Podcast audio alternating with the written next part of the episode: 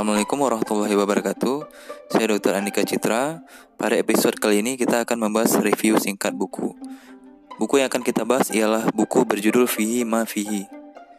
Kenapa kita akan membahas buku ini? Fihi Ma Fihi merupakan buku yang merupakan salah satu masterpiece dari sejumlah buku oleh Jalaluddin Rumi. Nah, siapa itu Jalaluddin Rumi? Mari kita mengenal Jalaluddin Rumi secara singkat.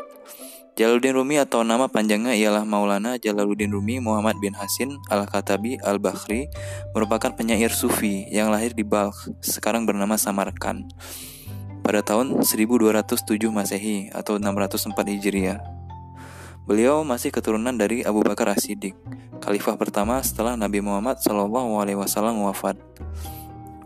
Nah, menurut Wikipedia, Rumi mengkombinasikan tiga hal sekaligus, Beliau mempunyai visi spiritual yang mendalam sekelas Buddha atau Yesus, kemudian mempunyai refleksi intelektual yang luas seperti Plato atau Aristoteles, dan mempunyai kemahiran dalam menemukan kata-kata indah seperti Shakespeare. Nah, ini sangat luar biasa.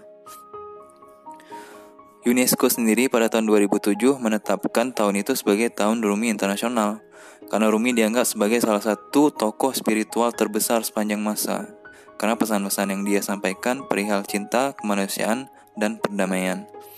Karya-karya Rumi ini sendiri abadi dan dinikmati bukan hanya oleh umat Islam, tapi oleh umat secara keseluruhan.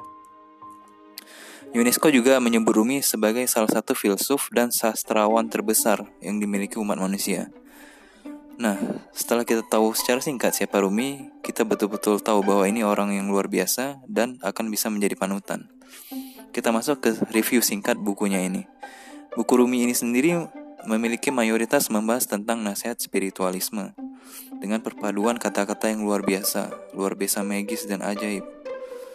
Saya sendiri lumayan kaget karena buku ini merupakan salah satu dari banyak yang buku saya baca, namun pemahaman atau kata-katanya sangat mendalam, pembahasannya sangat mendalam yang mengaitkan kepada diri kita sendiri sebagai manusia.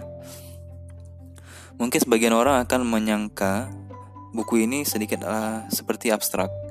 Namun bagi mereka yang belum paham, itu akan seperti abstrak. Namun bagi mereka yang paham, mungkin buku ini akan dapat merubah hidup mereka. Berikut beberapa penggalan nasihat dari Rumi di buku Fihi Mafihi. Jika seorang ulama menghias dirinya dengan ilmu bukan untuk menarik perhatian para penguasa, tetapi dari awal hingga akhir hanya untuk Allah.